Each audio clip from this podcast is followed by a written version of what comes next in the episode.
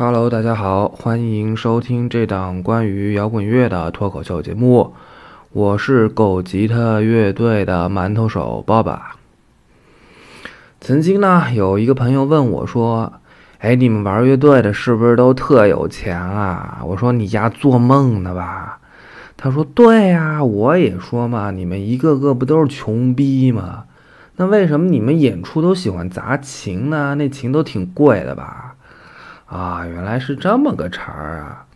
我说，首先啊，您弄明白了，是他们喜欢砸琴，不是我们。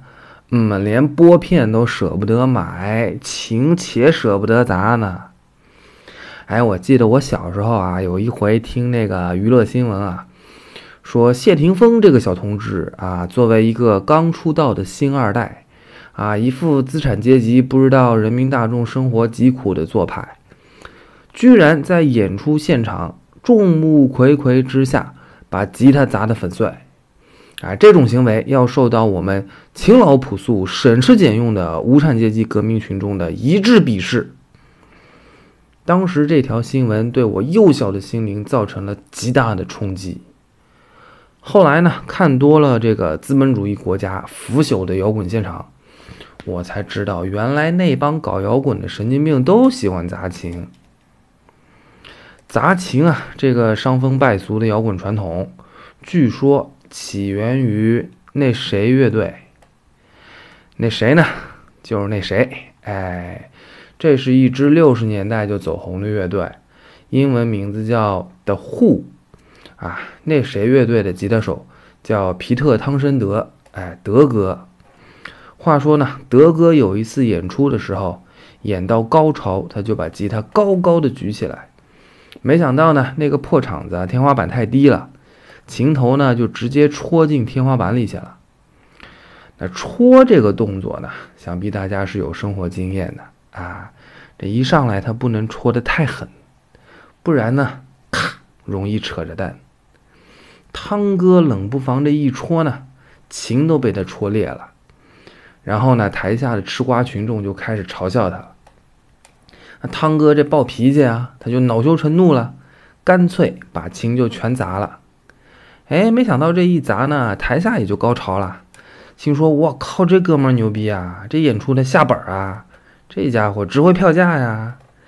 哎，德哥一看这舞台效果可以啊，以后他就每回演出嗨了就砸琴，嗨了就砸琴。这一来二去呢，就成了爆点了。那其他乐手一看呢，哎，这家伙，你说弹吉他我没人弹得好啊，写歌我没人写得好，但是我有膀子力气啊，这砸琴我表示可以啊，哎，就纷纷仿效。然后呢，在这个堕落的西方资本主义世界的尤其堕落的摇滚乐界里，就掀起了一阵砸琴的歪风邪气。那要是大家都砸呢，观众也会看腻呀。你没点创意那不行啊！哎，以前我们节目里提到过的这个 Jimmy Hendrix 大师，他就别出心裁，砸出新意，砸出风格，砸出了一个业界标杆。在一九六七年的蒙特利音乐节上，大师在台上弹琴，弹着弹着他就不好好弹了，他把琴放在地上，然后呢？从裤子里掏出了一个东西，啊，这个掏出了一瓶打火机油，浇在了吉他上，然后就点火把琴烧了。烧了一会儿呢，他再把燃烧中的琴举起来砸。这家伙火焰流星锤啊，天马流星拳啊，视觉效果达到了一个全新的高度。到了九十年代呢，砸琴已经成为了一种所谓的行为艺术。啊，观众看砸琴看多了，就跟看砸核桃似的。你要是演出不砸琴啊，人家就觉得你们情绪没到位啊，状态不对啊，缺乏摇滚精神，演出不上心，没有职业素养，对舞台不尊重。但是呢，随着这个砸琴越砸越多呢，表演的意味呢就越来越浓厚了。比如说这个华丽金属的代表乐队啊，啵儿一个乐队。就是 Kiss 乐队，他们的吉他手 Stanley 呢，就经常徒手把吉他掰成两半。这但凡是一个没把脑子磕坏掉的人，看了就都知道这是事先准备好的表演桥段啊！你徒手掰个苹果你都费劲儿，你说你掰吉他？不过呢，也确实有真心想砸的啊，比如 Nirvana 的这个科特·科本同志啊，他就很热爱砸琴，为啥呢？因为他懒得安口啊，我表演完了，我把琴砸了啊，没法安口了啊，那大家早点回家洗洗睡吧。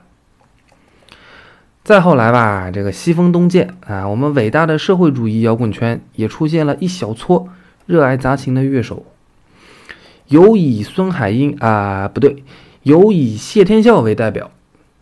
据说，据说啊，你去看谢天笑他老人家的现现场演出，一开始用的都是 Fender 啊、Gibson 啊这种琴，什么时候突然他老人家换了一把啊国产的廉价的伊普芬啊，那就说明他快要砸琴了。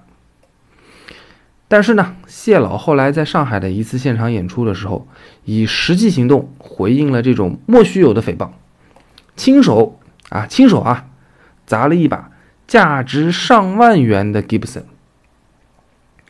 虽然后来这把坏了的 Gibson 的尸体被某个乐迷捡走了以后，谢老的工作室还发微博啊，要人家把琴还回来，还扬言要报警啥的。但是谁要敢说谢老是专砸廉价琴的装逼犯，我也不同意。试问？你们看过《火星情报局》吗？你们知道薛之谦老师吗？他在《火星情报局》某一季的宣传片里，用一个很帅、很帅、很帅的姿势啊，砸了一把木吉他。有人打听到啊，这把木吉他价值人民币七十多块钱。我怀疑啊，这个宣传片可能是在给拼多多打广告。好，今天我们就聊到这儿吧。关于摇滚现场砸琴这个传统节目啊，大家有什么看法呢？欢迎在评论区留言。哦，对了，这期节目下方的文字区域呢，还有一个彩蛋啊，欢迎大家来看看最狠最狠的毁乐器的现场。拜拜。